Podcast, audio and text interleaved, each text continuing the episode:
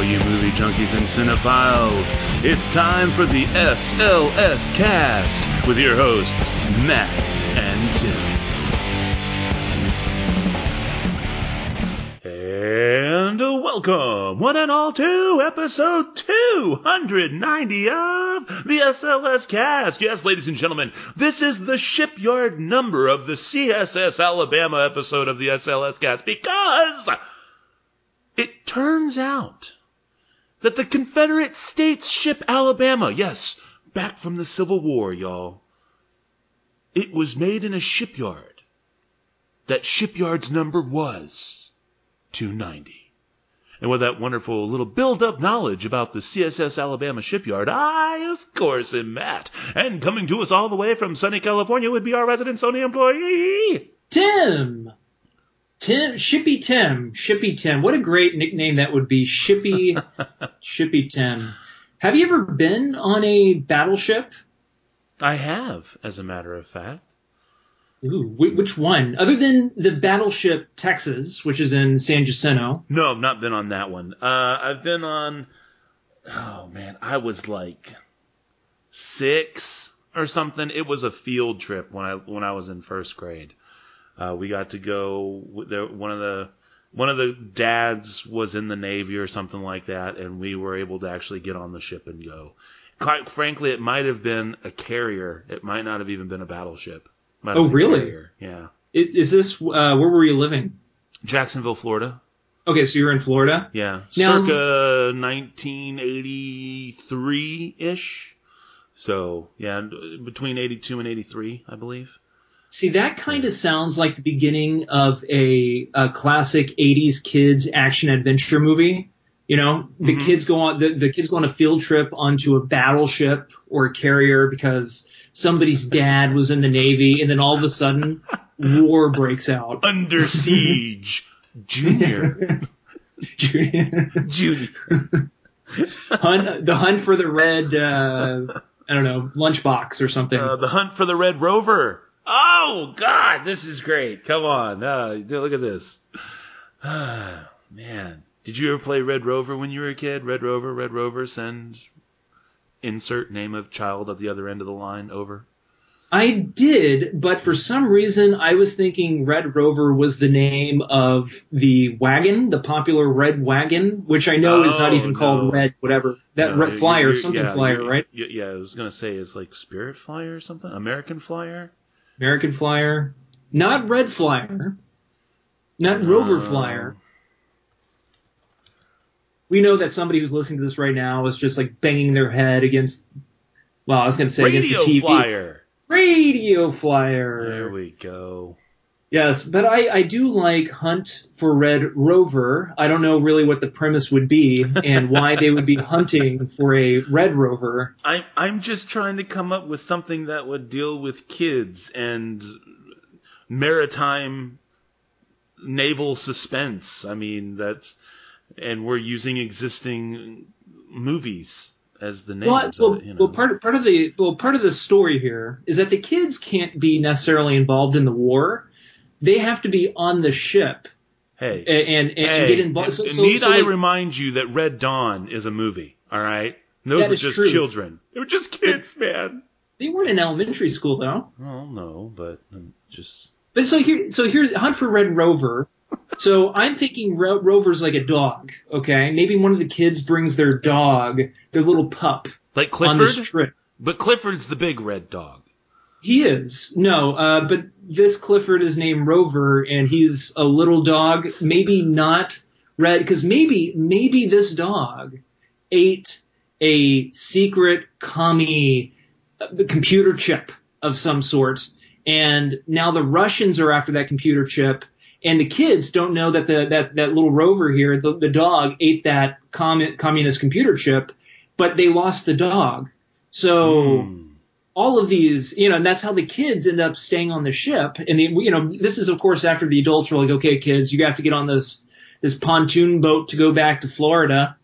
Um, you get back to Florida, and of course the kids, one kid sneaks off because he forgot about the his his dog, can't find his dog, and then the other kids follow suit and sneak back onto the boat. And little do they know, they're they're they're they're caught in Iron Curtain Russia shit. Uh, well, you know, if uh, Kevin Smith can be on his podcast and come up with Tusk and get it made, I think I think if we try hard enough, we might be able to get the Hunt for Red Rover made. I uh, it, it's entirely possible. I'm down. Next script. this is it. Our The very Hunt- first SLS cast production, the Hunt for the made Red on a budget of five hundred dollars.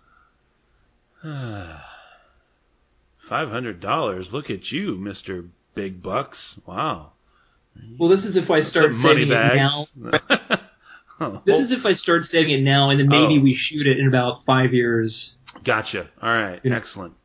Um, I think I think we can definitely swing that. Or radio. Maybe we can. Maybe that can be like a little radio show we do. A little radio uh, we presentation. haven't done a Sector SLS in like four years, man. We haven't. No. So No. that would be a fun. Sector SLS to do.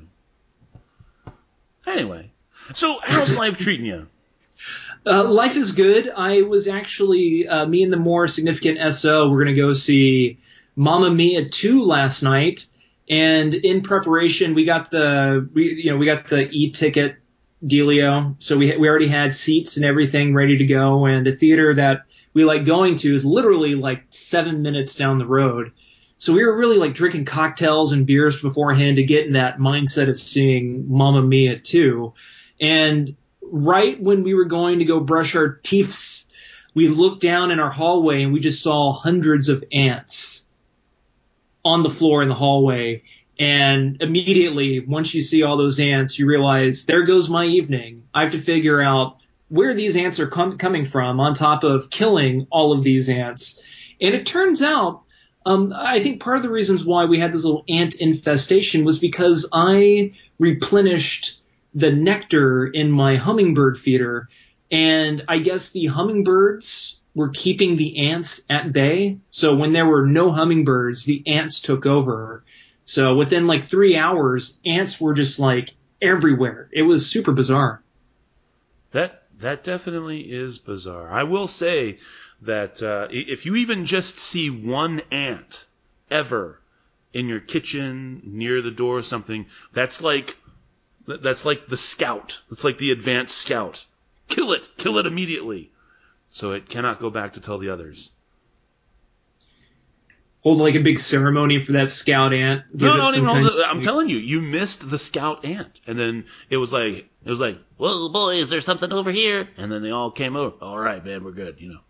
So I don't know. If, you know, if ants had such a cute voice like that, I don't think I'd be able to kill it. Really. I could kill an evil dog, but I probably couldn't kill a, a cute sounding evil ant. Fair But- enough. But that's just me. How, how are you? Uh, it sounds like you survived uh, watching the first Mamma Mia. Yeah, did not see the second Mamma Mia, and after reviewing the show listens, the only reason I even watched the first Mamma Mia was because I mistakenly thought that the new Mamma Mia was going to be upcoming in the next couple of weeks um, to watch for the show, and so since that was not the case, I thankfully did not subject myself to the second one. First one's terrible. I don't even understand how it made any money. I Well, it, it was a lot of it was marketing. It was marketed pretty well, and apparently the sequel is supposed to be pretty good. So that's really one of the only reasons why I I'm interested in seeing it. Oh, well, well, good on you and God bless you. Go for it, sir. Well, I can't now since I wasted my movie pass to go see it. We both did, so I can't even use my SO's movie pass to go see it because we both wasted our fucking e-ticket. Oh, that sucks. I wish I had a landmark near me because then I could use e-ticketing and still see movies. Uh, you can. Uh... Yeah, Movie Pass sucks right now, guys. Just so you know, Movie Pass be broke, and Movie Pass, Movie Pass is. Uh, and I love. Okay, hang on, hang on. I love this. I'm, I'm gonna check and see because I did check on this uh, on Saturday.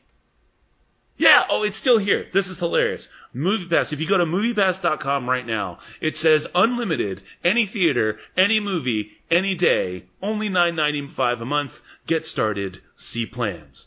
Um, yeah, let's put an asterisk uh, next to unlimited, an asterisk next to any theater, an asterisk next to any movie, an asterisk next to every of any day, and an asterisk uh, next to the 9.95 because none of these things are fucking true, none of them, um, and it's literally just a joke now.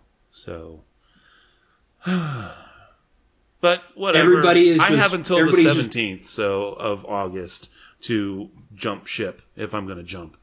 And Yeah. uh, coincidentally, that'll I, I'll have at least made a year, so that was that was something. Uh, apparently, you can go to matinee movies before five o'clock between Monday and Wednesday sometimes. That's when you can go to, to movies with Movie Pass.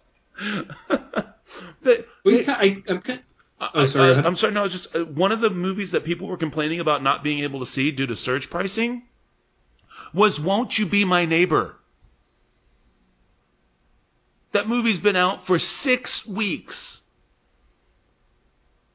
and they surge priced it. They literally surged every fucking for at eight dollars too. Oh, the the surcharge is only going to be between two to six dollars, and that's a bullshit, motherfuckers. That shit was eight dollars. People were literally screen capping this shit and throwing it up. Um, if you go to reddit.com slash r slash movie pass club, uh, it's just the shit show is amazing. Uh, it is well worth the price of admission, which at least on Reddit is free. Um, but uh, no, no surcharge there. yeah, See, that's what they were doing for Sorry to Bother You. Sorry to Bother You out here has been out for uh, a week and a half now. Came out uh, like a week or two before uh, before you guys got it over in, in Houston. And this entire time, the first weekend, the first week it was out at, at a Cinemark, there was no surge pricing.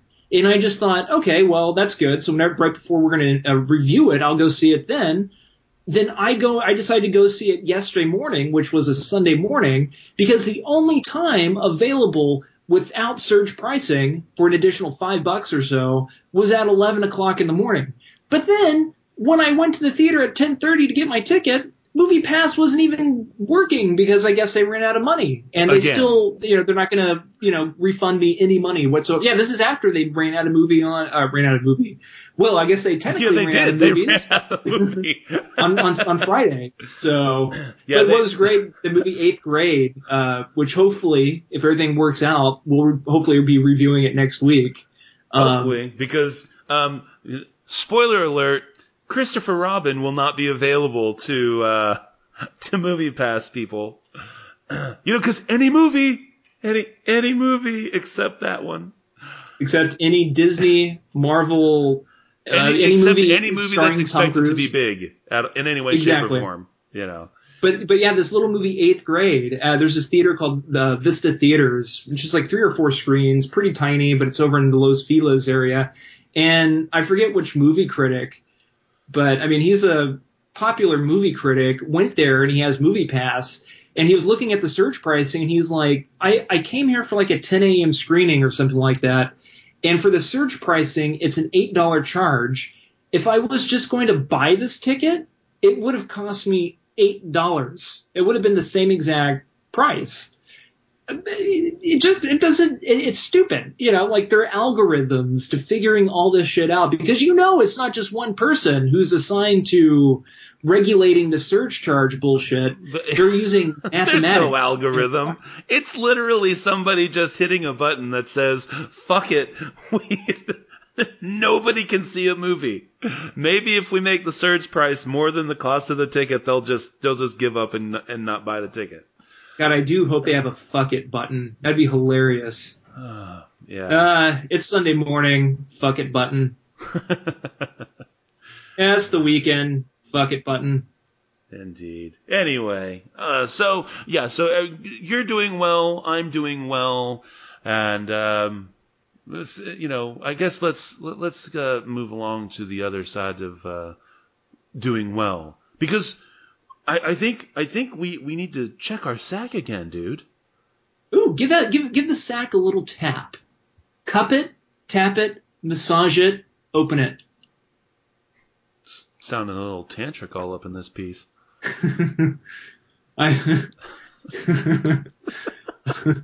I'm uh I'm uh uh not it's not sexually aggressive. I'm I, I'm very pent up.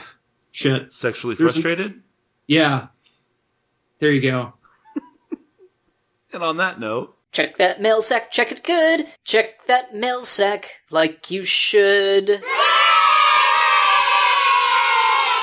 Yes, that's right.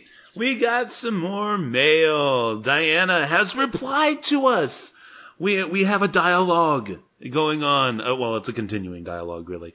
Uh, but yes, Diana wrote back to us. The subject line reads, "Here for you and proud of Matt." Diana writes, Hi guys, yes, I'm still here. You two made me smile the whole way on my long, boring drive home from Albany this morning, so I thank you from the bottom of my heart. Coincidentally, this was sent to us back on the 27th. The platform I listened to you on, uh, you two on, um, did- did- let me see if I can read this correctly. The the platform I listen to you to on okay. The platform I listen to you to on is Stitcher. It only shows the news timestamp and the mail sack. I will be checking the website from now on. I probably missed some of your defense of Ant-Man as I listen to your cast as I get ready to drop off to sleep, so I apologize for missing that. I now realize that your critique was due to your love of movies and desire for them to be all they can be as you would for your children. I now see the light! Totally agree with you on Skyscraper, Matt. It's all about The Rock. I doubt I would have enjoyed it without him. However, I was impressed by Neve Campbell's smart woman character who ultimately saves the day. Tim, you're just not as in love with The Rock as me and Matt are. Love you guys and am still here. Cheers, Diana. and, and and I that's right. I'm with I'm with Diana. You just don't you just don't love him the way we love him, okay? True. I'm not. Uh, there's nothing else to say, but absolutely correct. Awesome. Well, Diana, thank you so very much for writing and uh, continuing to listen uh, and letting us know how it's uh, how everything's showing up on Stitcher. So we'll definitely try and look into that on our end as well. If you would like to write to us, we would love to hear from you as well. Please send us a shout out, an email, or what have you. We prefer email, but hey, we'll take what we can get. Send an email to the show at slscast.com, and of course, you can follow us on Twitter at the SLScast if you would like to do that as well. Don't forget, if you want to support the show, you can check us out over at patreon.com as well. So, without further ado, would uh, you like to go ahead and get into the news? Ooh, yes. Let's do it. Then here we go, folks. It's the news.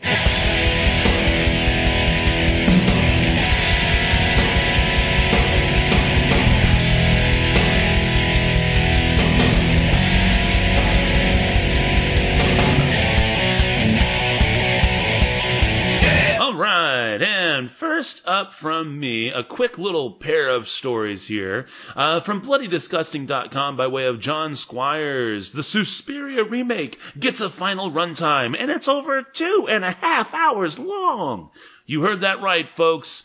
Mr. Squires writes, almost exactly one year ago, we had heard that an early cut of Lucha, Gu- uh, Guad- I'm sorry, Guadagnino's I'll get there eventually. Lu- uh, Luca Guadagnino's Suspiria ran two hours, 50 minutes long, which certainly took us by surprise. Naturally, we assumed that the final cut would be significantly shorter, but it's actually not all that much shorter. It's been confirmed that the remake's runtime is 152 minutes. That's two hours, 32 minutes. Suspiria arrives in theaters on November 2nd. Uh, and it's a very brief article. That was about half the article. So I definitely recommend you check out the back half of that article as well as the theater poster, which they have here. It looks pretty badass. And I'm not going to tell you what it looks like so that you're more likely to go check out bloodydisgusting.com and peruse John Squires' work. The Suspiria remake gets a final runtime and it's over two and a half hours long. Tim! That's really cool. What do you think there real quick before I jump into my other news piece?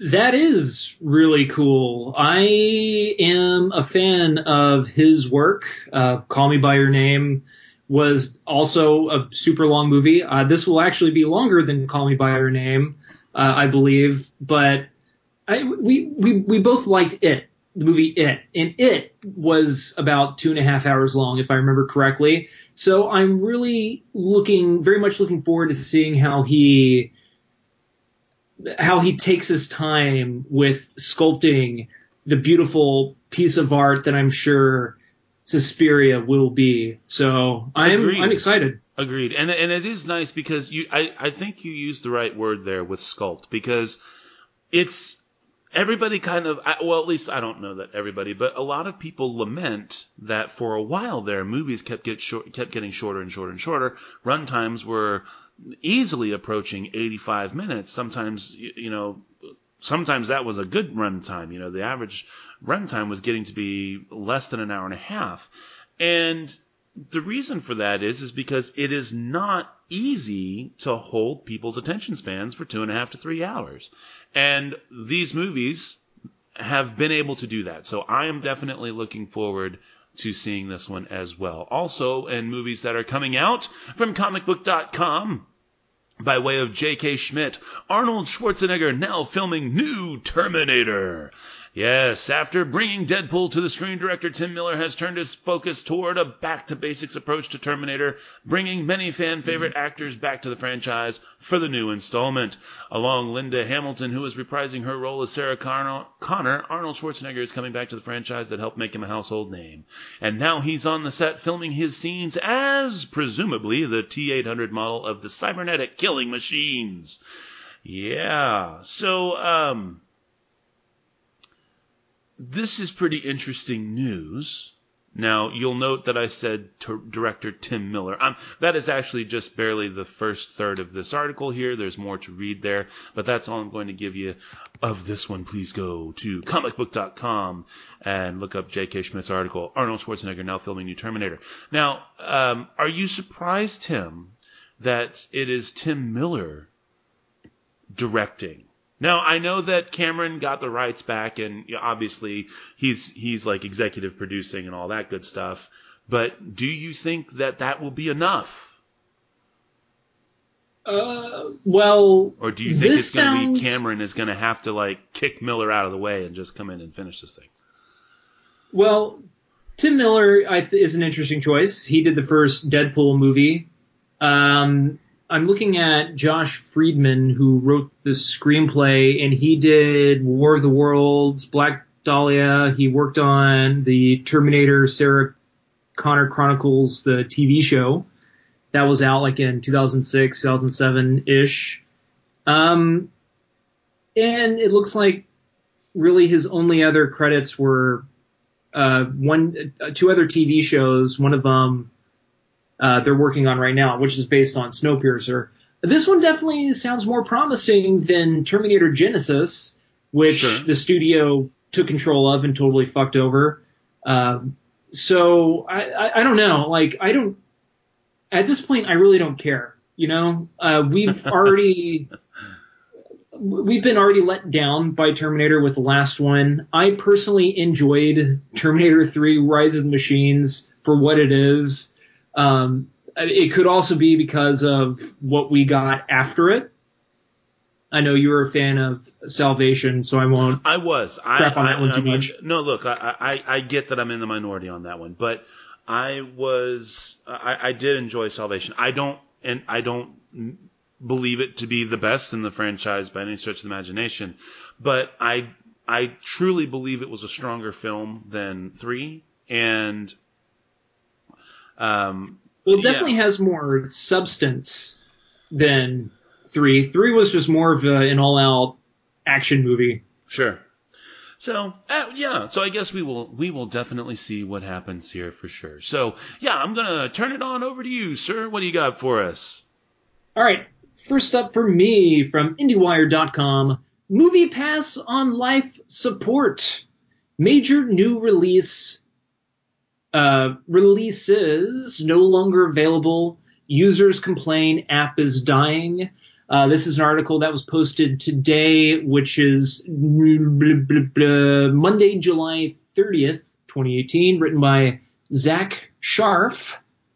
and that's Sharf with a P, with an F. I don't know how to uh, read, I guess. Uh, and it says this following the news that Mission Impossible Fallout was unavailable to purchase tickets to on MoviePass during its opening weekend, Business Insider reports the blocking of major premiere. Uh, the blocking of major premieres could be the new normal for the fledgling company. MoviePass CEO Mitch Lowe reportedly held a meeting on July 30th to inform staff to inform staff that major studio releases such as The Meg and Christopher Robin won't be available on MoviePass when they open in theaters. According to Business Insider, MoviePass not offering tickets to major new releases will continue. Quote for the un, uh, quote for the foreseeable future. In quotes. Lowe addressed major releases like Mission Impossible Fallout being blocked on MoviePass in a note published on July 27th, which read, quote, as we continue to evolve the service, certain movies may not always be available in every theater on our platform, end quote. The latest Movie Pass change comes days after the service temporarily shut down. On the evening of July 26th, Movie Pass went dark because it ran out of money. The company had to borrow $5 million in cash to get the service back online. MoviePass was up and running on July 27th, but it was not providing tickets to Mission Impossible Fallout. While MoviePass has yet to public while MoviePass has yet to publicly announce major titles like The Meg and Christopher Robin, wait, yet to Man, this is this article's worded horribly. While MoviePass has yet to publicly announce major titles like The Meg and Christopher Robin won't be available, the company continues to face numerous complaints from users on social media. Just this afternoon, MoviePass subscribers began posting the app was dying and not offering any movies at locations where the service was previously provided. Some users trying to access MoviePass were met with a notification that read, quote, there are no more screenings at this theater today, end quote. In New York City, it was reported that the Cinepolis Chelsea was one of the only theaters still offering showtimes on MoviePass. According to Deadline, the app is dead at most major theaters except for Landmark Theaters.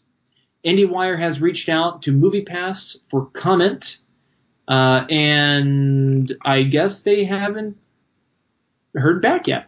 And that was pretty much that whole article. They do have snippets from uh, from Twitter comments. They do have Twitter. They do have uh, a few Twitter posts here of people complaining about MoviePass and uh, there not being a lot of availability for newer flicks. Matthew, I know you don't. I, I know you feel rather strongly about this. Oh yeah, yeah, and just kind of a uh, um, tandem article here uh, from TechCrunch.com by way of Brian Heater. Very, very short here, and we'll probably have uh, some similar crossover information. So um, we're, we're, just cramming it down your throats at this point. During an all hands meeting earlier today, MoviePass CEO Mitch uh, Lowe reportedly informed the staff that service will bar additional big titles from its subscription service. Uh, according to a report from Business Insider, upcoming titles Christopher Robin and The Meg will be getting similar treatment as Mission Impossible Fallout. The service caused an uproar among users when it barred users from seeing the latest Tom Cruise blockbuster using its app. It's another in a string of unfortunate event incidents for the service, which has fallen on rough financial times of late. Uh, earlier today, and this article is from five hours ago. We are recording on the 30th of July as this goes. Uh, users were met with a blank screen when attempting to view screenings on the app, and just a few days ago, the startup borrowed five million to end another service outage. Tying into that five million, uh, I have read all the articles on that, and they had to pay 6.2 million back, and they had to do it by today. So I have no idea where they came up with that money. Um, So let's see here. So on today's call, Lowe apparently suggested that these blocks wouldn't be the last for the company, quote, implying the practice of not offering tickets to major movies will continue for the for the foreseeable future, end quote, according to the report. While the service would admittedly still be a bargain at $10 a month, MoviePass would use, lose a lot of luster if users were no longer able to see the latest films. That would join a number of new fine print asterisks for the service uh, for the service, including the addition of surge pricing and other changes to the pricing structure. We've reached out to MoviePass to clarify the report. Whatever the case, it's starting to look like the service that was once considered too good to be true is precisely that. End of article. Again, if you'd like to read that for yourself, TechCrunch.com by way of Brian Heater. MoviePass could block more big movies from its subscription service. And uh, yeah, I am just so completely livid at this point. Um, the movies were literally just blank screen. I got that this weekend. I got like just you go into the app and there's literally nothing in there, and you're, you're like, what the fuck? You go to your theater and nothing is there. Uh, the, the screenings are gone. It's like you, there were no movies except for Mission Impossible, which was grayed out saying you can't see this movie. They um, the the, uh, the surge pricing is all over the place. It's literally eight dollars now. They said it would be between two and six. They said they were going to block. They said that surge pricing would most likely affect, uh, you know, big movies over opening weekend. Well, fine, but you're surging everything, even movies that have been out for upwards of six weeks. Six fucking weeks, and it's ridiculous. I mean, I again, we referred to the Reddit thing. People were pissed off because they couldn't see um, "Won't You Be My Neighbor." There are people who are paying these surcharges, and then they walk in the door, and there's three fucking people in the screening, and it's like, it doesn't matter that maybe somewhere in America one theater is sold out you're fucking over everyone who's been giving you money all this time. And don't and and don't feed me this whole, you know, whoa, you're getting such a great deal. I don't care. That's what we signed up for. That's what we paid for. You get all of our data. You get all of uh, the the movie usage information. You're constantly on our phones all the time, and you get location uh, pushes and all that kind of crap. You get to push all your stupid fucking shitty ass movies on us, including Blindspotting, which you're like, come see Blindspotting, and then you fucking fucking put a service charge on that. So it's like even the movies that you're supposed to be partnering with people with, you're fucking your user base over on. So why would anybody want to use your service anymore? I don't know. I don't know. I, at this point, I don't even know if the service is going to be here on the 17th uh, of August. That's when my uh, turnaround kicks up. Um, it just the the problem isn't that they need to that the business model wasn't unsustainable. They were never going to make money on the subscription. That was never the plan. And I understand that that was never the plan because their plan was to try and partner with the theaters, try and get the uh, try and get concession deals or partner with the studios themselves so that they could, uh, you know, direct traffic and things of that nature, all those kinds of things, or take the user data and the location data and like, oh, you're, you're at, we see you're at this particular Cinemark. Oh, look, well, there's an Applebee's nearby and you should go to Applebee's, even though Applebee's sucks. Applebee's is like the MoviePass of restaurants, but whatever. So you can, and so these were the ways that they were trying to make money. Okay, you know what? That's fine. I can ignore a push notification. I can deal with whatever I need to deal with because the service is worth it for me at 10 bucks a month. Granted, even if you only see two movies a month, even if you only see two movies on $5 Tuesdays at the Cinemark a month, you've made your money back, right? You've broken even and the service is working for you. They're not even willing to do that anymore is just completely turned into a shit show. And I don't know. I mean, it's literally just fun watching this dumpster fire happen at this point. I'm about ready to bring some marshmallows. So, sorry, sorry. Um, you know, I think I may have gone off the deep end there, Tim. Did I answer your question? um, yeah, in, in, a, in a few different ways. You, you gave me options. oh God. Um, okay. Well, did you have any other news that you want to talk about, sir? I'm sure you did. Yeah, totally. Um, do you have more news or? The only other thing that I had, and uh, you know, at this point, I'll just make it as a general announcement. Uh, I was going to read it to you, but we're, we're I don't want to I don't want to run too far over on news, and I know you actually have new, more news pieces to talk about. So, um, guys, be sure to just uh, do a quick Google search of Open Letter uh, Guardians of the Galaxy cast or Guardians of the Galaxy Cast open letter. They have put that up. It's up on Twitter and Instagram, and it is uh, a wonderfully written letter, the fully supporting James Gunn, while coincidentally not quite directly asking for Disney to uh, relent in their firing of James Gunn, but still very supportive of James Gunn. Uh, signed by Chris Pratt, Zoe Saldana, Dave Bautista, Karen Gillian, uh, or Gillan, Michael Rooker, Pom Klementieff, Sean Gunn, Vin Diesel, and Bradley Cooper. So check that out. It's really cool, very well written, and uh, worth a look. So that is my news, Tim. Bring us home, sir. Question though about that. Do you yeah. think Disney will bring James Gunn back? I'm thinking it's. I'm thinking it is ever increasingly more likely. Um, you know, when that petition last week, like uh, we were talking about, was already nearing 300,000, I'm sure it's probably pushing close to 500,000 now. I haven't gone back and checked, but it's pretty damn clear that there are a lot more people than were initially believed to exist that support the fact that, you know, it's not about what he said, it's about what he's done, you know, and I think that's where people are at. I think people have started to realize that the pendulum has just swung too far one way and it's time for a correction. Mm-hmm. And uh, I anticipate my my anticipate uh, or my anticipate I anticipate that uh, there will probably be some investigation forthcoming uh, that will look into all the accusations and blah blah blah blah, and then very quietly just reinstate Gunn. I would imagine. Uh, and they may even keep him as like an air quotes over here, uh, kind of like what we were talking about with. Um, oh, Lasseter. Yeah, with Lasseter, Consultant you know, or whatever. Yeah, the air quotes consulting kind of a thing, just to slip him back in and let him just kind of do whatever he's going to do. So, whatever. Yeah, I actually feel pretty bad for, in a way, feel pretty bad for the guy because, yeah, uh, you'll understand why if you go back and listen to next week's show or next week's last week's show. Yeah, yeah, exactly. Listen to last week's show, but uh, recap is basically we agree that they were in poor taste and terrible jokes that were just stupid shock value things.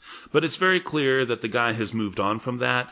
Also, he had already apologized for that like four or five years ago, and you know now now it's somehow a problem, which is kind of stupid. Yeah.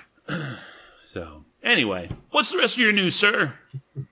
Alrighty, so another piece here from IndieWire.com, also written by Zack Sharf with an F. Uh, and this was published on July 30th of this year. Italian theater owners speak out against streaming in wake of Netflix dominating Venice Film Festival lineup. And it says this Netflix's involvement in an Netflix's involvement in an international film festival is once again courting controversy. The streaming giant is premiering six movies at the 2018 Venice Film Festival, which has prompted a contested response from Italian movie theater owners. Two of Italy's cinema exhibitors, uh, of Italy's cinema exhibitor organizations, the ANEC National Association of Cinema Exhibitors and ANEM, National Association of Multiplex Exhibitors, have issued a joint statement speaking out against day and date releases, which is how Netflix rolls out its films. The ANEC ANEM statement does not call out Netflix by name, but it does condemn day and date distribution where films open in theaters and become available on streaming platforms like Netflix on the same day. The statement says this kind of release benefits, quote, exclusively the short term interests of only one party to the detriment of other actors, end quote. Also, quote, this is a very sensitive issue that should be dealt with in agreement with all the operators of the film supply chain, especially in a period of serious crisis for exhibition due to structural problems of the market, end quote. The statement continues, referencing Italy's widespread piracy issue as another problem hurting film exhibition. The six films Netflix is bringing to Cannes this year include Paul Greengrass's July 22nd, or I guess it's 22nd July, 22 July, Alfonso Cuarón's Roma, and the Coen brothers' The Ballad of Buster Scruggs, which are all in competition, plus On My Skin, The Other Side of the Wind, which is out of competition, and They'll Love Me When I'm Dead, which is also playing out of competition. Italian drama On My Skin is set to open in Italian theaters on July, uh, excuse me, on September 12th, the same day it becomes available to stream globally on Netflix. The ANEC and ANEM statement said it, quote, contests the initiatives that allow the simultaneous release of some films in cinemas and on other media, end quote, which is a direct shot at Netflix and its plan for On My Skin. The statement concluded that the organizations will, quote, oppose this proposal, day and date releasing of big movies, by any means necessary if the issue of shortening the window is disregarded without the approval of Italian cinema, end quote. The Cannes Film Festival banned Netflix movies from competing for the uh, movies from competing for the Palme d'Or earlier this year after after it reinstated a rule saying all competition entries must be released in French theaters. French law declares there must be a three year period between films opening in theaters and becoming available to stream online, which goes against uh, which goes against Netflix's business model. The streaming giant decided to pull all, all of its the streaming uh, the streaming giant decided to pull all of its films in protest of the decision.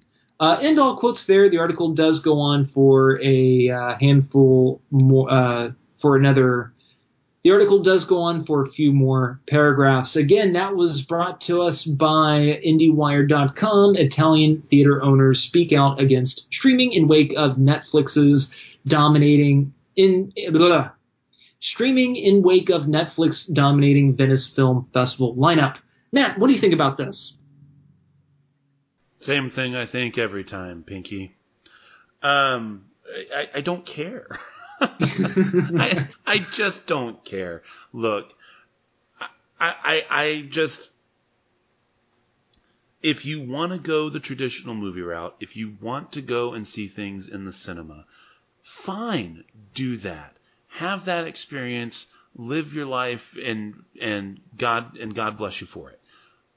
Um, if if like the vast majority of people, you have neither the time, inclination, nor wherewithal to go to the theater to watch something, and you're just gonna wait till it comes out on Netflix anyway, then who cares if you're just gonna go watch it on Netflix anyway? I get that sometimes things should be experienced on the big screen. And I get that maybe, possibly, maybe, possibly, that someone who might have otherwise would have gone to the theater will just instead see it on Netflix. But I but I believe that number to be far far smaller than what everyone is worried about it being. I think that the fact that Netflix wants to put certain m- movies out there for prestige value only, uh, which is why they put certain movies out for Cannes, but then end up just releasing them day and date uh, in the streaming service and stuff like that is precisely for the same reason that anybody makes a prestige film. It's to bring prestige. It's not about the money.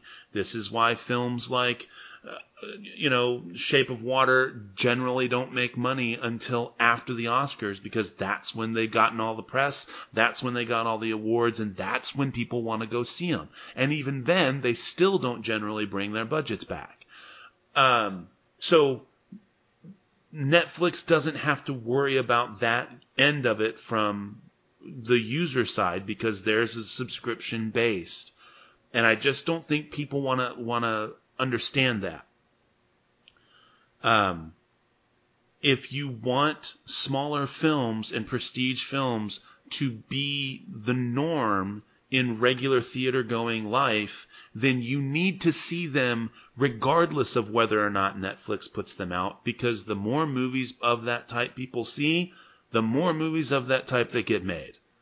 And I think that the people in Cannes, just in Cannes, France, just simply don't understand that. And I don't think they want to understand that because they're too busy being uppity about it. And you know what? that's okay too, because that's how they want to run their thing, and it's their festival, and they can do whatever the fuck they want. Um, so I'm still on their side because once, the, because the whole what's so threatening about Netflix is that they're they're setting out to change the whole outlook of of of movie viewing. They're a business mhm. You know, they're not in it for the consumer. They're not in it for the movie, uh, for, for the quality of viewing films. Uh, and knowing that and knowing how this really does definitely affect movie theaters, uh, one good thing about MoviePass, other than how convenient it is, is that a lot of people with MoviePass have been using MoviePass to actually go see some of these smaller art house movies at the theater, Sure. especially documentaries. I'm sure more people went to go see Won't You Be My Neighbor and like Three Identical Strangers, which got a semi uh, okay, you know, uh, release, I guess. Right. No. So I, I mean, It- but the thing is though is that you're you're I I I, I it seems to me that from your position you are ignoring the the uncomfortable yet inevitable truth that everybody's trying to do this to make money. Well, I mean, no. at the end of the day, it it you're trying to use your art to make money. I mean, you got to live. Everybody, and, and there's nothing wrong with that. There's nothing inherently wrong with that. It's but just it's different because say when so uh, say like my studio, Sony makes a movie, it's Mhm. their movie. sure. Sony makes movies for, uh, or and, and of course Sony is Columbia, TriStar. Uh, Sure. they you- still want to make movies you go and see at the movie theater. That's right. And Whereas- Sony, all all Sony has to do, Sony Sony Pictures, all they have to do is do exactly what they're doing in the video game side, which is when everybody asks them if they want to play, they say no. Okay? Everybody's kind of pissed off in the PS4 in the video game world because Fortnite got cross-platform between PC, my Xbox, and Nintendo. You can oh, and mobile. So you can be on the mobile, you can be on your Switch, you can be on your Xbox One, and you can be on your PC, and you you all can play together. And they got and the all the licensing people got together and they said, "Hey, we're all in. Sony, would you like to would you like to join us?" And Sony said, "Fuck you, get away from me." And they said, "Well, okay." And All right, you know well what? that that's PlayStation. That is on, separate from the studio. It, I, I get that. I get that's why I'm And saying you the lost me division. once, okay, that's why I'm that's why I'm trying to say I'm, I'm trying to I'm, I'm getting back. I'm coming back to it. Don't worry. So the the Sony gaming division, right, your PlayStation division, that's what they said. They said no, our shit's exclusive. We want people to be with our brand and our brand only. You don't have to like it. You don't have to agree with it. But this is what we want to do. Okay. Sony Pictures and all of the other corporations under that umbrella can do the exact same thing. They can say, we're going to make our movies. And motherfuckers, we're going to make our movies and we're going to make them for the theaters only and for home media consumption only. They won't go to Netflix. Our movies will never go to Netflix. So you will have to go to the movie theater to go see it. And if you don't, then you can buy it on Blu-ray or whatever digital media that we're going to let you download from but you're not going to get to see it on Netflix. You're not going to get to see it on Amazon. You're not going to get to see it on Hulu because we don't support those streaming models. We don't like them. We think they're bad for theaters, and that's what we're going to do. So Sony can do that, and then All right, well, hang on, you, you drive people to theaters instead. okay.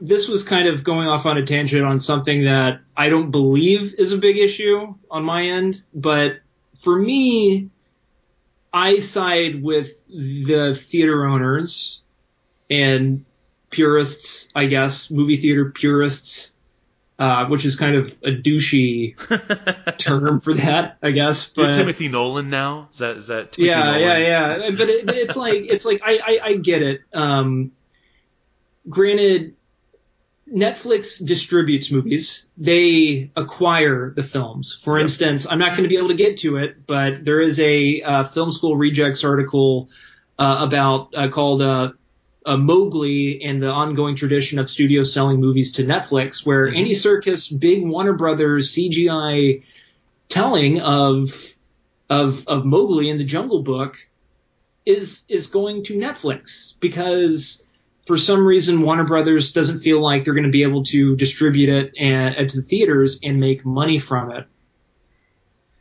And what Netflix is going to do is they're going to release it on Netflix, then release it at the theater. Whereas if you're a theater owner, you're kind of looking at this and going, what's the point? You're already going to be, this is already going to be distributed by Netflix. Why even try to do a theatrical, uh, you know, take up our screens to try to show this movie theatrically? Granted, it's not going to take up every single screen, maybe one. But more importantly, though, I just wanted to mention that article. Uh, again, if you want to do check that out, that is Mowgli and the ongoing tradition of studios selling movies to Netflix, filmschoolrejects.com. But um, you have a big juggernaut when it comes to entertainment in media, consumer entertainment and consumer media, which is Netflix. And to, they are a threat because they are going to be able to afford a lot of these movies to distribute. And once they start buying up like some of these big movies that people will want to go see, you know, it could be around Oscar season, it could be summer blockbusters even, Mhm. movies that people will want to see. Well, if they put them in the theaters, even, not only is it, if it's, it could be simultaneously being shown at home on Netflix, but it's also going to be taking up theater space and possibly even hurting the theater in that way. So if Netflix comes out with, uh, again, a slight exaggeration, I mean, I don't know if this will ever happen or not, but say Netflix decides to release three big movies back to back. You know, like one week, this one big movie comes out. Second week, the se- this other big movie comes out. Third week, you know, it even could be over the course of a month or two. You know, even. Well, that's going to take up some screens Okay. and You- possibly. you, seem to, you seem to be under the impression of two things. Of, of uh, I don't know. It seems to me, and uh, please uh, help me understand because I, I, I, I'm, I'm, I'm losing where you're coming from. You're, you're telling me that theater owners and operators can't say no to Netflix? Like they, they just absolutely have to take this movie? no, I'm not saying that they absolutely had to. I'm just saying. So if in- there's other movies that are coming out that they think are better for their business model, then wouldn't they just show those movies instead? And say, no, Netflix, we don't need you here um, giving us only at best half full auditoriums because 90% of the people who would come and see this movie already have your service. So the only people who are going to come and see this movie are people who probably don't have your service, which then shows them why they should have your service, and then they won't come back. Well, if it's say if it's an, it's an art house movie, because more than likely Netflix, other than Mowgli, which I don't know what that budget was, but it looks rather expensive based on the trailer. I'm pretty sure that they But spent you- 150 million on it. So Sure. Anyways, so take art house movies, Oscar contender bullshit. Okay. if Netflix distri- that, that's what I'm talking about. Some of the movies that if if people these smaller movies you have, uh, say if Shape of Water was a Netflix movie Okay. released simultaneously, a lot of people went to go see Shape of Water at the theater, and it made After quite the, a, it made but after the Oscars, not before. well. Uh, no, I mean during the nominations, yeah, people went to go see it. totally during the. I mean, around in January. It- it- I think around Christmas time, he got a wide release around Christmas time. So people did go see it around that time, and I'm sure it did even better on on uh, DVD or Blu-ray or digital, you know, VOD or whatever. Well, people actually were interested in going seeing it when they first heard about it. Whereas, of course, those of you who weren't really sold on the whole fish loving story would probably just stay home and watch it. And, you know, because you just had that opportunity. So, what I'm, I mean, just feels like I'm going around circles now. But just what I, all, how I feel is that I definitely can see where the theater owners are, are what they're talking about because it does affect theaters if there is competition with if there is indeed competition with that same film being shown on uh, on a um, uh, at, uh, you know on, on at home on Netflix streaming I guess. Now what would be interesting though uh, if this could happen but people often ask like well why do people go and see Fathom Events movies that are re-released? Well because you know, those are also re-released movies that look better and more likely they're they're classics even. So I just I don't know. Maybe maybe they could start doing fancy one night, you know, one week like come and see this movie and you get to see a cool Q and A shot live or shot specifically for this screening of this movie or whatever. right, and But and it's the- interesting. No, I, I and and look, I'm not trying to say that um, theater owners shouldn't look out for their best interests, and and and I'm, but I don't think the problem is. I, I just don't agree that the problem is what you think the problem is. The problem isn't the the problem isn't Netflix. You see, the the problem has never been Netflix. The problem has been people don't want to go to the movie theater. That that has been the problem. And Well- you ask, and then so you have to ask yourself, why are people not wanting to go to the movie theater? And the vast majority of it has been at in the last 10 years that outside of these, you know, major studio blockbusters, people, it's just not worth the time, the money, or the effort, especially when there are so many rude theater goers. People who look at their phones, people who make noise, people who talk, people who get up and come on, people who bring kids uh, that aren't that that don't behave, or it's not appropriate for kids to be in this particular film. And you're asking people generally to lay out uh, because not as many people go to theaters by themselves. So you're asking people to lay out generally 50 bucks between two tickets and some popcorn and a drink for two hours of their life that they're not gonna that they're not gonna be able to get back. And I just don't get the fucking popcorn and a drink. Well, but that's just it though. You're um, but, But anyways, but like, like I only brought up Netflix because that's what the article was talking Sure, about. sure, But and a lot of people talk about Netflix and single them out specifically is because Netflix doesn't give a shit about theaters, and they've made that. They, I mean, they've come out and said that they've been coming out and saying that for the past two years, two and a half years or so. They don't care. They're in this to change. They they're setting out to change everything when it comes to viewing movies. okay. And it's I mean when you're when you're a theater owner, that's you don't want to hear that because I understand that, but, but Tim, you're you're missing the point. Netflix wants to change the way people see movies because they see that the way people see movies, they don't like the way they see movies. All right, we gotta we need to move on. We're we're yeah, we just need to move on from this. We're not gonna get anywhere. I don't want to get too riled up over this. Well, all right. Well, then let's get riled up over what we want to talk about for next week for our bonus segment. I had a really good idea for a three squared. Sure. Our favorite 90s action movies. What do you think? Yeah, no, that sounds good. I'm just writing that down so I don't forget. Yeah. See, because I was thinking about this on the way home from work today. I was sitting there, I'm coming home, and I'm like, oh man, we don't have a bonus segment for next week. And I was like, you know, I want to watch True Lies again. I haven't seen True Lies in like two or three years, and I want to see some True Lies. And um, and and I'm like, well, then I was like, man, that was such a good, that was such a great action movie from the '90s.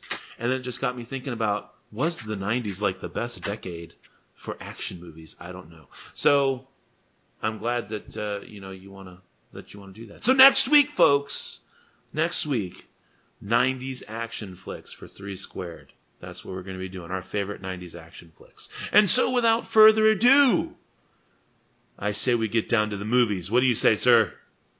Oh, please.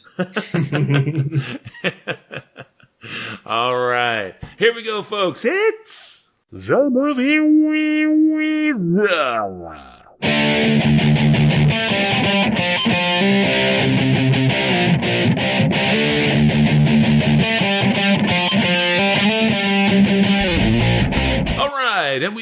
got uh, Mission Impossible Fallout this week. Sorry to bother you and leave no trace. So, Tim, where would you like to start, sir? I'm going to say the least favorite would will be Sorry to Bother You. Yes, you are. You, we are in agreement. Look, we agree again. Yay! we brought it back. Yay! All right, folks. Sorry to bother you. I'm just out here surviving. And what I'm doing right now won't even matter. Oh, baby, baby, it will always matter. Thought you said you fixed that. Get a room! I got a room, mother. Hey, Cash, how much longer I gotta wait for my money? God made this land for all of us. Greedy people like you want to hog it to yourself and your family. And Me and my family? yeah, Cassius, I'm your fing uncle.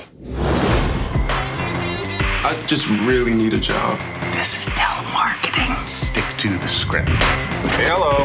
Um, Mr. Davison, Cassius Green here. Sorry to bother. Let me give you a tip. You want to make some money here? Use your white voice. My white voice. I'm not talking about Will Smith's wife, like this young blood. Hey, Mr. Kramer, this is Langston from Regal View. As always, we'll be getting that out to you right away. You're doing so good with the voice thing. Holla, holla, holla, holla, holla! You're going upstairs, power collar. They even have their own elevator. Welcome, Power Caller. I hope you did not masturbate today.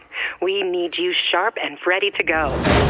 I got promoted. I'm a power caller. What do they sell? They're not selling the we selling. No, there's no amount of money that make me do that. Here's the starting salary. Well, man, I'm gonna have to get me some new suits. Whatever I wear, no, I'm here to be clear. It is morally emaciated. I can't ride with you. I'm doing something I'm really good at. Cash, I'm gonna make you a proposal. I can see that you want to say no, but I wouldn't do that before you see what I'm offering. Cash, you are awesome. All right, it is a 2018 American science fiction comedy film written and directed by Boots Riley. In his directorial debut, uh, it stars Lakeith Stanfield, Tessa Thompson, Jermaine Fowler, Omari Hardwick, Terry Crews, Patton Oswalt, David Cross, Danny Glover, Steven Yeun, and Armie Hammer. This film is actually uh, uh, set in an alternate present day version of Oakland and it follows a, uh telemarketer who uh, it's important that we know that he is a black telemarketer because race plays heavily into the paradigm that he shifts as a telemarketer that moves up in this corporation. He adopts a white accent over the phone, uh, and the doors begin to open for him. And then, of course, he is looking at a promotion while at the same time watching all of his friends suffer at the current rate that they are existing at. Uh, shenanigans ensue, and what becomes of Cash? Cassius, uh, Cassius Cash Green is his name, and uh, played again by Lakeith Stanfield. Uh, funnily enough, David Cross is the white voice for Cash. Now, here's the thing about this movie. This Boots Riley is a well-known communist activist. Now, this is not the 50s, okay, so th- there's no attack on communism here or anything. But I think what the movie fails to realize, because there is, it, it's not even subtle, y'all. This is a complete communist allegory, right? And it takes racial paradigms, it takes class paradigms overall that don't even, that don't necessarily have to do with race. Um, and it shows just exactly how and why corporations will always and forever be an evil that needs to be overcome by the people. This is this is um, I don't want to say it's purely propaganda for propaganda's sake, but it is a communist allegory, and I don't think that you should uh, dismiss that. I think that's part of the part of the um, message of the film, and I think that's what allows the film to get away with a lot of the stuff that it does. Now, it does it in a wonderful, fanciful, farcical way, and it's um, outlandish in some parts, humorous in others, and overall well acted and well written and well directed. My problem is, is that I simply do not ever see what the aftermath of the revolution is supposed to be like because all of the because any film uh, that is putting the allegory in a positive light never takes into never takes human nature into account. It utilizes human nature to personify the evil that is the corporation uh, and especially as characterized by Steve Lift, played uh, in a I don't know. I thought Armie Hammer did a great job here as Steve Lift, who's the CEO of uh, Worry Free. But they don't. But they neglect to shift human nature back to the people, especially once they've achieved their goal. And that, for me, just as a student of history and as a student, uh, a limited student of politics and world polity in general, that's something to me that is usually the breaking point of communism. That is why, in the vast majority of cases, communism has not worked and usually turns into a despotic situation that causes the government to literally starve and or kill uh, millions of their own people. And so the film strikes me as disingenuous. And the fact that it's kind of beating you over the head with it the whole time um, makes it a little bit less enjoyable. At the end of the day, I definitely am giving this a three and a half out of five. I like the movie. I like the acting. I like the direction. I mean, all of the all of the pieces fit. I'm just not buying into the painting or, or the you know the completed puzzle that I am being presented with. So three and a half out of five. Tim, what do you got, sir? So I actually liked this one a little less than you, Matthew. I thought it was a really, really, uh, I, I, thought it was a very clever movie, and I, I really liked the ideas and the direction that this movie goes towards. And I, I'm a big fan of movies when you go into it, you know it's going to be wacky, zany, a little bit all over the place. Uh, but it, it's also but there's also something great about seeing a movie like that and there's still there's still a little ingredient there in the last act that just totally catches you off guard still. Uh, this this movie does that. Like there's a lot of energy that i enjoyed and that last act. Just really kind of caught me off guard. Um, and the movie is very sporadic and all over the place. And uh, and, and and and and it's that and it's that sporadicness that really brought the movie down, in my opinion, because my attention was just constantly broken because all of that all of these like sporadic episodes aren't really connected with, I think, strong enough uh, writing, or maybe I should say supported by strong enough writing, especially dialogue writing. The performances are great. Um, I, they happen to cast really good actors that I think elevates this script and probably even makes it look a lot better than than than than than, than what it actually is. But but all the sporadicness and all the different avenues and directions that this movie goes into with its comedy, with its satire, uh, it, like it's just not supported with strong material. I I, I felt myself when uh, I, I, felt myself feeling uncomfortable, like physically uncomfortable while while watching this film. There was not a lot of people in the theater. I was sitting in comfy. I was sitting in a comfy seat. I, I was in the middle, like I was not sitting in the front row or anything, but I was just constantly aware that my back kind of hurt and my back didn't hurt at any other time throughout the movie, you know, uh, throughout the day until I was watching this movie.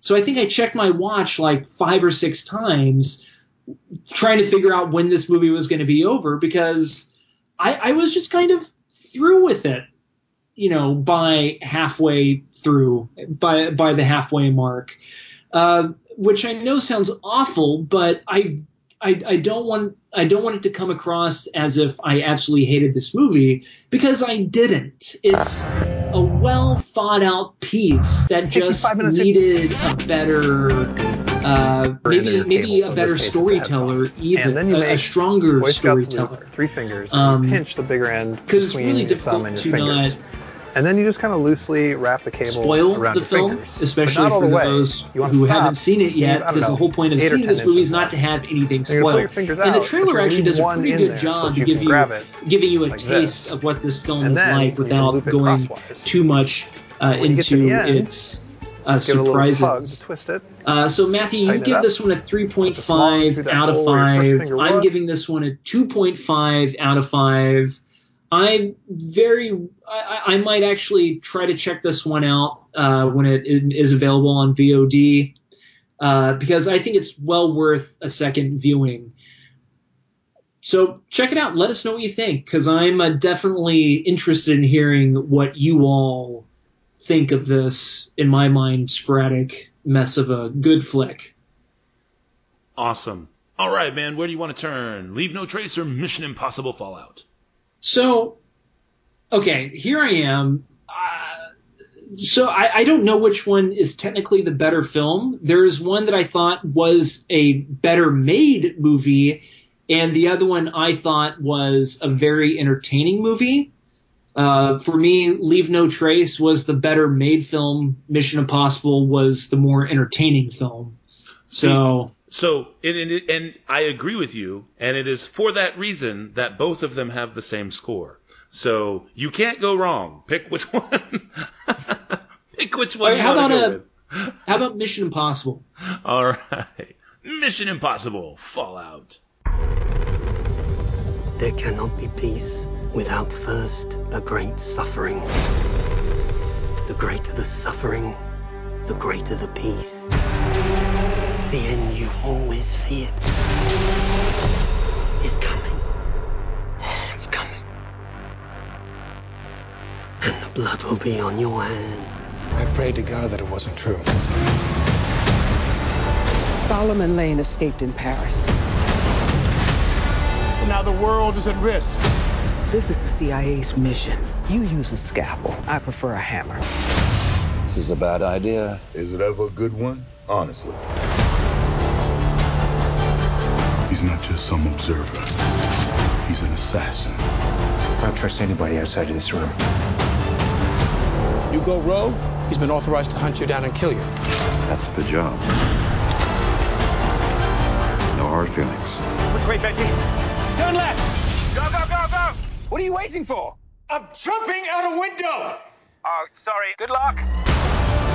When the clock stops, Ethan Hunt will lose everyone he ever cared about. You don't understand what you're involved in. You need to walk away. Please don't make me go through you. Ethan, that's not who we are. Maybe we need to reconsider that. Accept it, Ethan. You've lost this one. What's done is done. What's done is done when we say it's done. Showtime. Oh my god.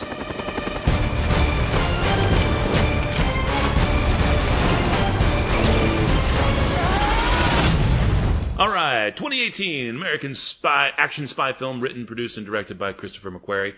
Of course, sixth installment in the Mission Impossible film series, and is actually the second film to be directed by McQuarrie after Rogue Nation.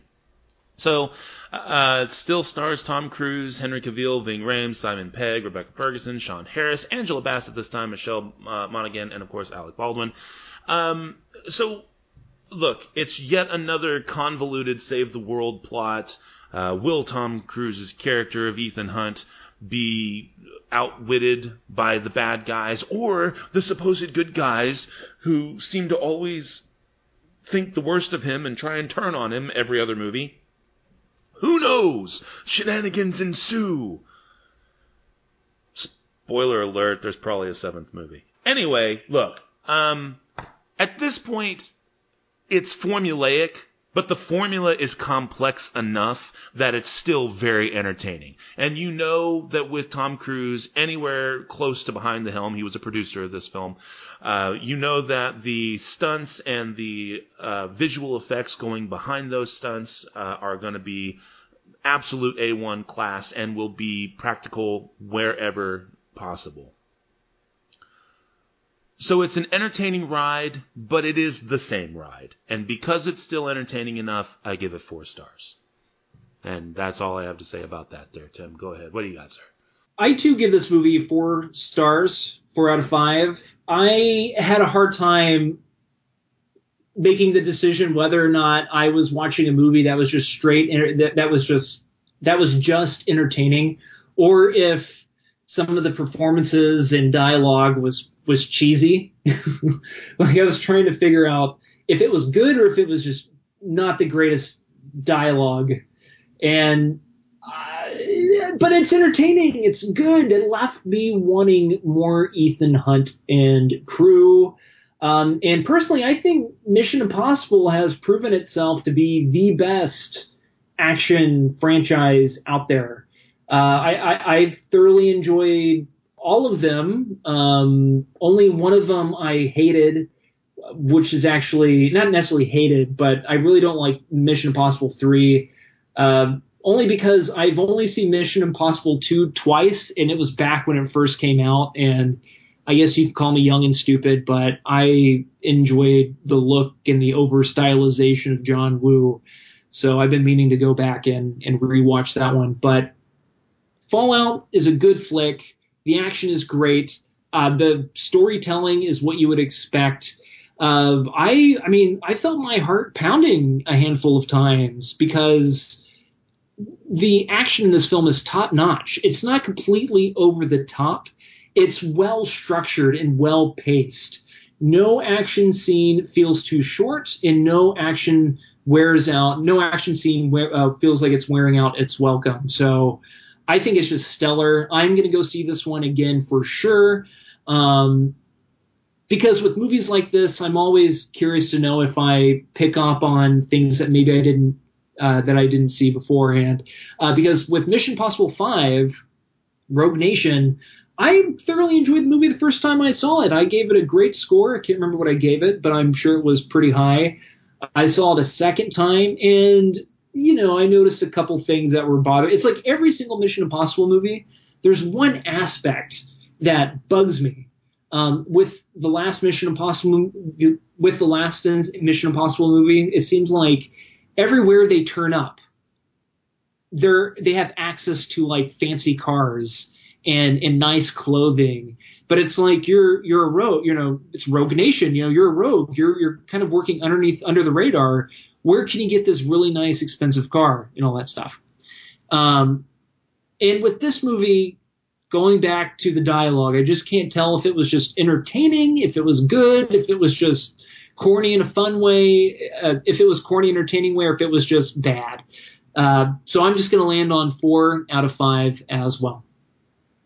Right on, right on. Okay, well, that is going to leave us with Leave No Trace.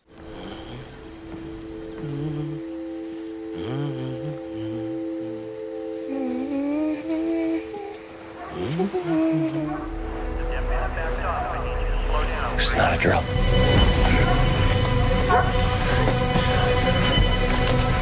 Yeah, it's right up here. He's got him. Stand up. You alone out here? My daughter's with me. Dad? Let's go. Can you tell me where you live? In the park? There's 435 questions. Respond true or false to each question. Who taught you how to read? My dad teaches me. You're actually quite a bit ahead of where you need to be. I wake up rested and peaceful most mornings. True. My day to day life is full of things that keep me interested. True. I have nightmares or troubling dreams. Was your dad in the service? He was. Do you feel safe living with your dad? We didn't need to be rescued.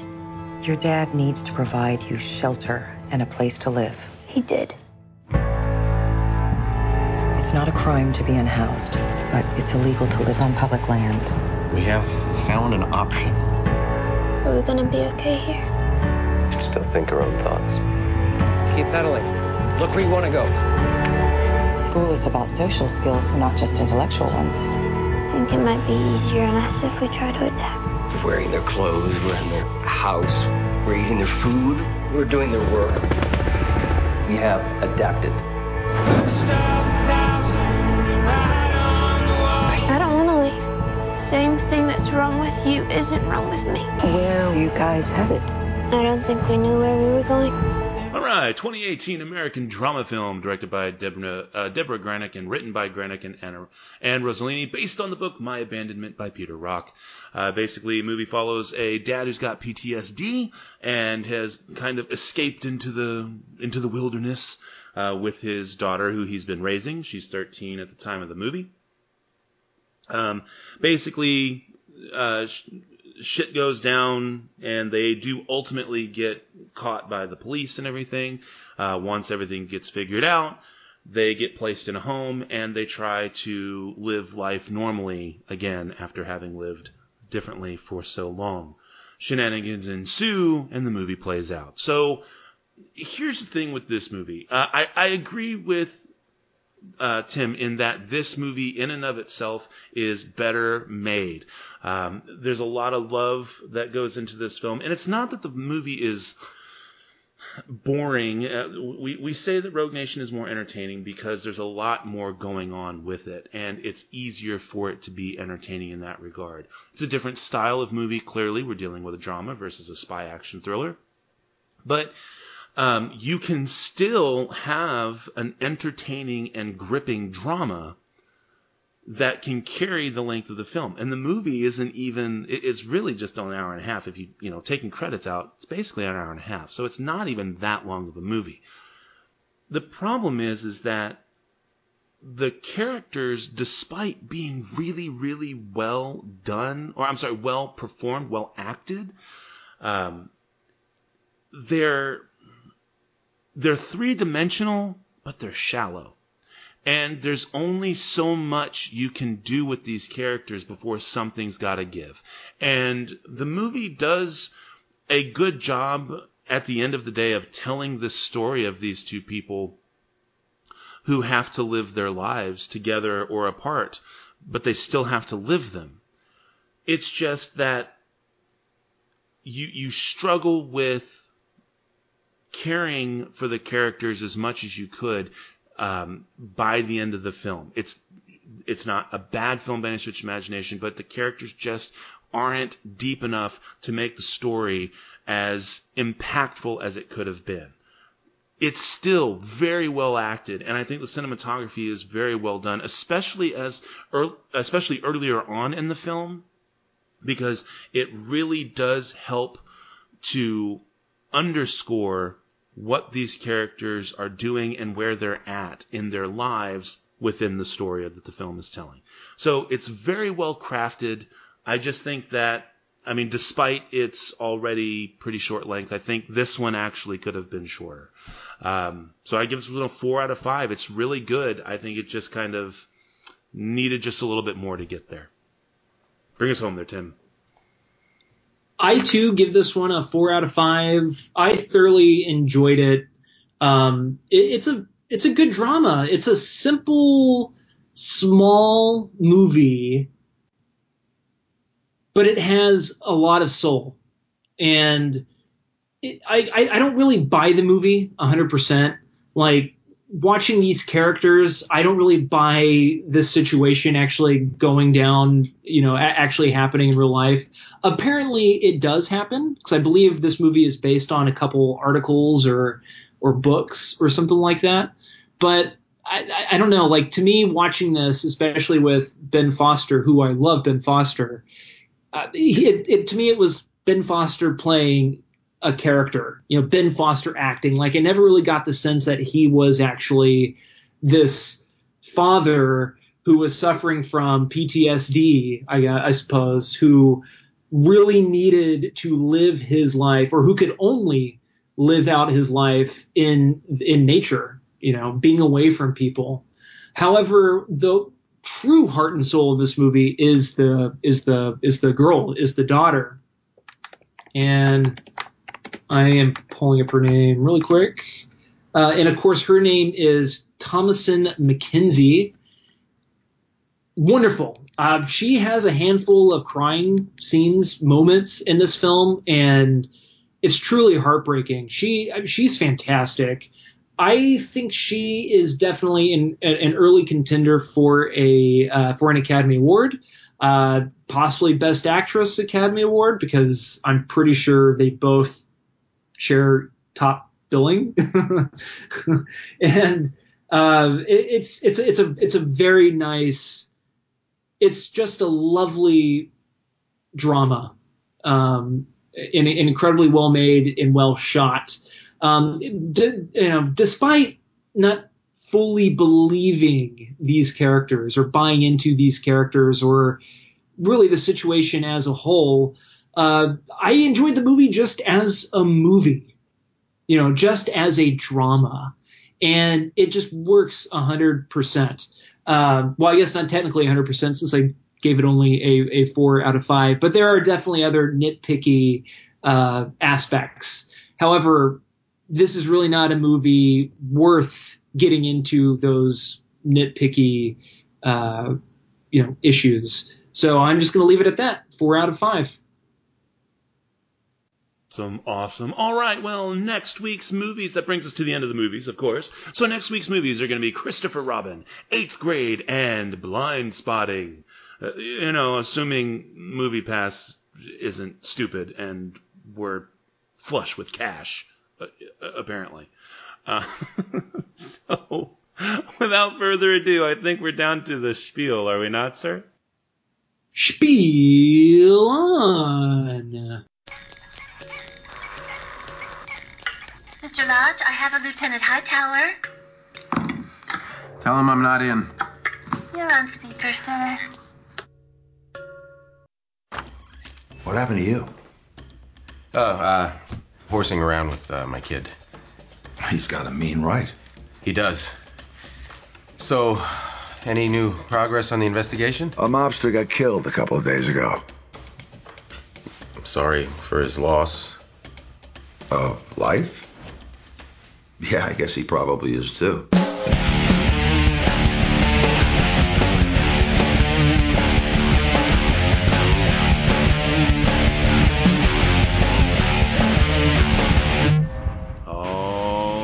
Well, the music you've been listening to, as always, has been brought to us by our music partners, Cries of Solace. You can check them out at ReverbNation.com and Facebook.com, both, slash Cries of Solace. As for us, we are, of course, the SLS Cast. You can find us at SLScast.com. You can send us an email to the show at SLScast.com. You can follow us on Twitter at the SLS Cast. You can follow me, this is Matt on Twitter, at NitTwit12345. You can, of course, come aboard that information superhighway and track down Tim on Twitter if that's your heart's desire. Don't forget, you can always subscribe to us on iTunes and or favorite us on Stitcher Radio, as well as track us down on the old SoundCloud. And so, until next week, this is Matt saying that thanks to Lakeith Stanfield, I get to say this. My focus is anything that allows me to express myself. Rap, dance, photography. Those are my forms of expression. Take care, cinephiles, and we'll talk at you again next week. madam. Perhaps we should be going. Oh, farewell, monsieur. Thank you so much. So nice to see you. And I hope very much we will see you again very soon. Au revoir, monsieur.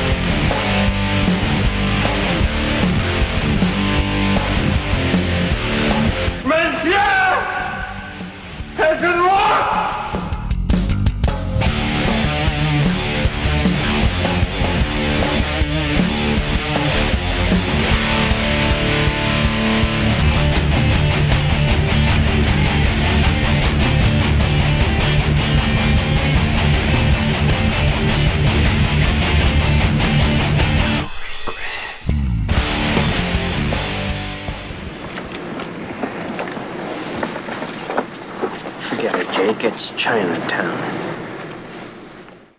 Thanks again for listening to the SLS Cast with your hosts, Matt and Tim. You can find us over at slscast.com.